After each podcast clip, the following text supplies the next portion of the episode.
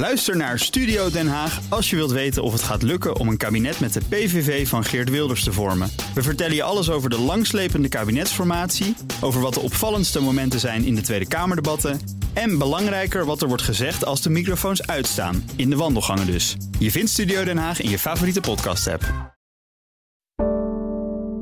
Een goedemorgen van het FD. Ik ben Pauline Suster en het is woensdag 31 januari.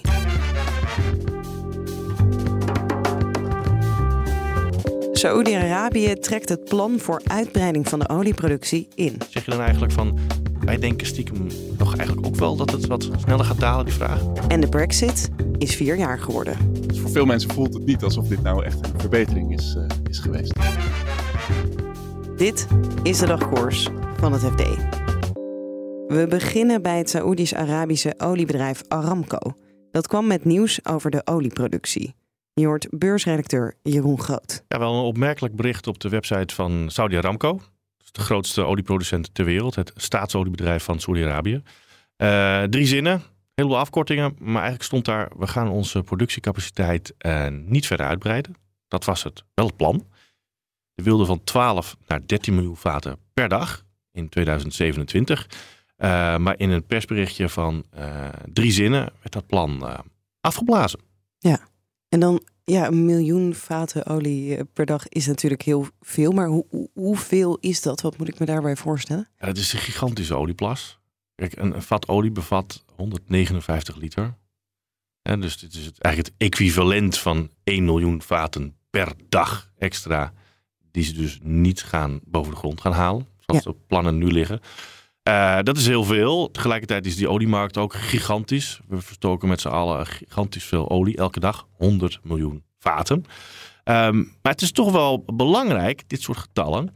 Omdat die, die oliemarkt die is wel heel groot. Maar je hebt niet eens zo heel veel meer of minder olie nodig. Om die markt uit balans te krijgen. Misschien kun je de schalieolie-revolutie nog herinneren. Er kwam heel veel extra schalieolie uit de Verenigde Staten. Stortte die olieprijs in. Nou, dat ging over 1 of 2 miljoen vaten per dag. Dat er dan te veel was. Maar dat was al genoeg om, om die olieprijs te halveren. Dus um, dit soort getallen kunnen wel uitmaken. En het is vooral ook symbolisch. Is het echt wel een beetje een belangrijk signaal.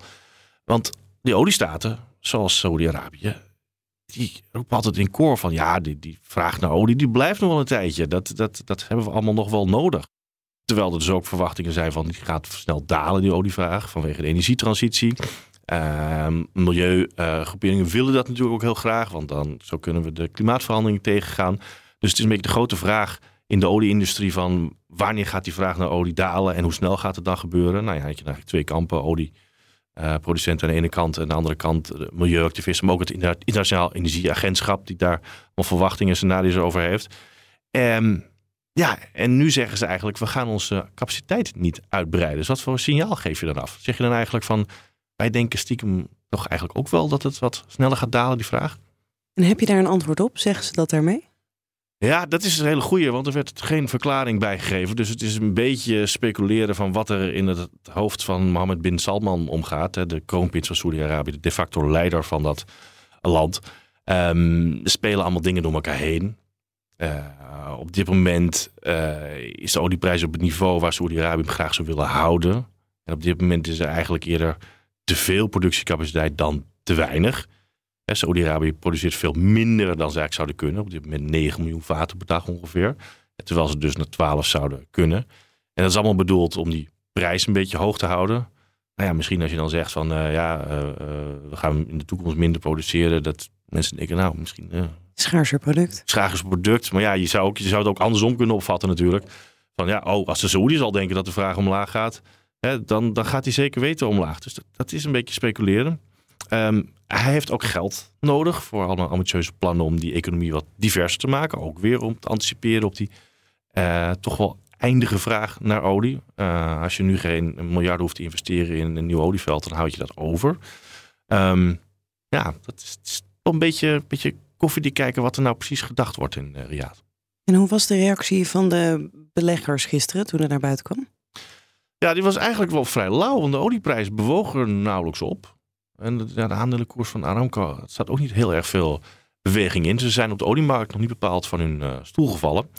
Ehm, en ik sprak een analist en die had ook op zich wel een interessante observatie. Die zei van ja, kijk, ze zeggen dit nu wel, maar in principe kunnen de Saoedi's nog alle kanten op. Als we over een jaar denken van nou, misschien is het toch wel een slim idee om die productiecapaciteit uit te breiden. Zit nog genoeg olie in de grond.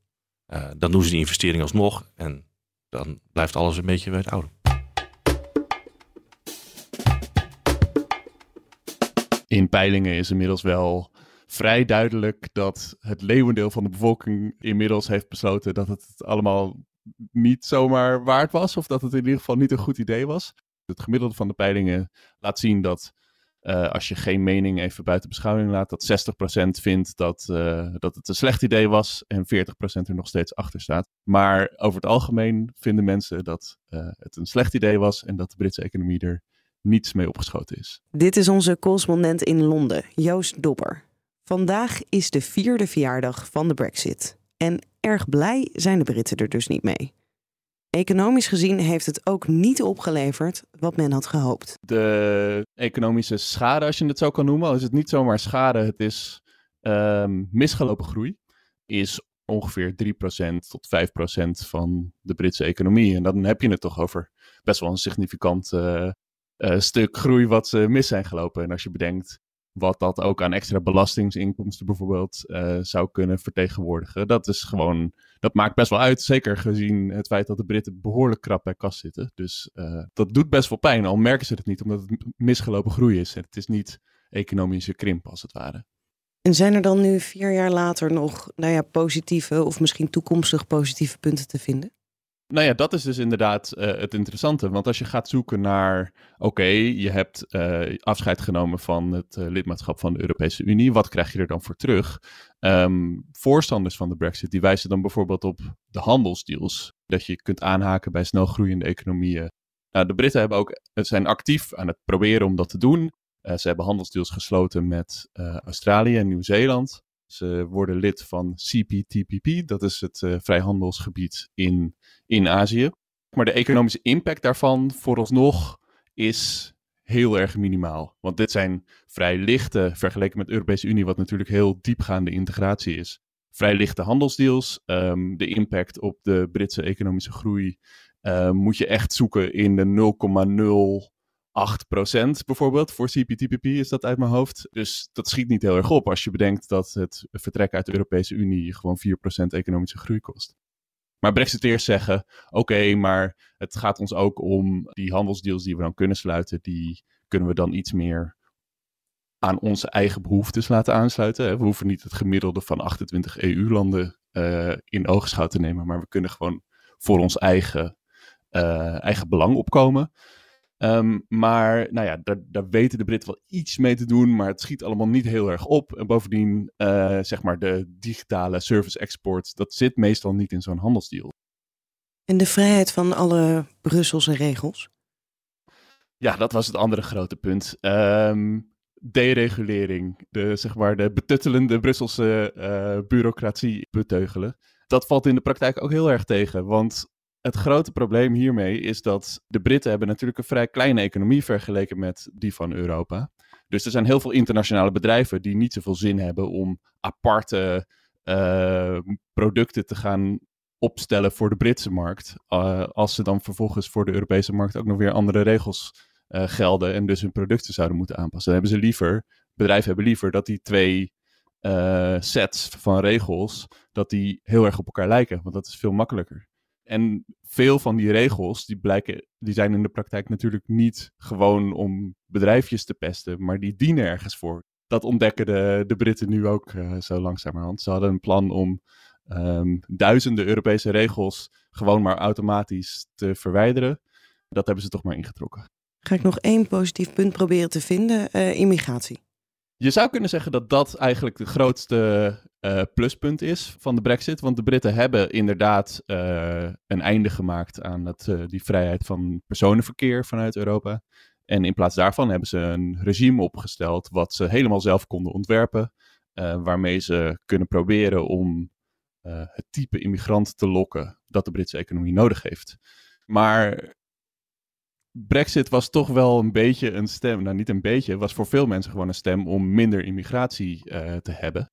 En dat is zeker niet de uitkomst van het nieuwe immigratiesysteem. Britse immigratie nu is op een record high. Het is veel hoger dan het was toen ze nog in de Europese Unie zaten. Dus voor veel mensen voelt het niet alsof dit nou echt een verbetering is, uh, is geweest. En vandaag beginnen ook op de verjaardag uh, grenscontroles. Wat voor last hebben wij daar straks van vanuit Europa? Ja, het is dus inderdaad vier jaar na de brexit. En nu beginnen de Britten voor het eerst met het invoeren van hun, of met het beschermen van hun eigen grens. Um, vanaf nu, uh, dus in de loop van het jaar wordt in stappen, met de eerste stap vandaag, worden, worden er controles ingevoerd. Um, voor exporteurs, vooral die uh, bedrijven die producten van plantaardige of dierlijke oorsprong, dus eten of drinken of planten of bloemen exporteren, zijn de gevolgen best wel groot. Um, bijvoorbeeld in het Westland hebben ze al alarm geslagen omdat um, de, de grote verandering van vandaag is dat er voor een aantal snijbloemen, die heel erg veel geëxporteerd worden naar het, uh, naar het VK, fytosanitaire controles, dus controles op ongewenste organismen, worden ingevoerd. En de vrees is dat uh, die voor allerlei vertragingen gaan zorgen. Nou ja, met snijbloemen, die zijn natuurlijk niet oneindig, oneindig houdbaar. Dus iedere dag vertraging die zorgt ervoor dat Britse huishoudens uh, de, hun, hun boeketten minder lang op de keukentafel kunnen hebben staan. En dan vanaf april is de volgende grote stap. Dan beginnen er echt fysieke controles op het moment dat vrachtwagens met Nederlandse producten in het VK van de boot afrollen. En ja, de vrees daarvoor is nog wel veel groter, omdat de capaciteit die daar aan de grens is om ladingen te controleren gewoon erg beperkt is.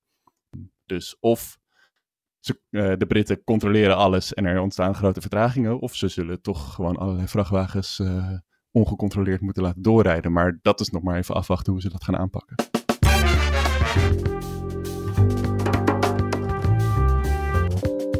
Dit was de dagkoers van het FD. Wil je onze verhalen niet alleen luisteren, maar ook lezen? Probeer dan het FD vier weken voor slechts 1 euro. Ga naar fd.nl/slash dagkoers en meld je aan. Morgenochtend zijn we er weer met een nieuwe aflevering. Nog een hele fijne dag en graag tot morgen.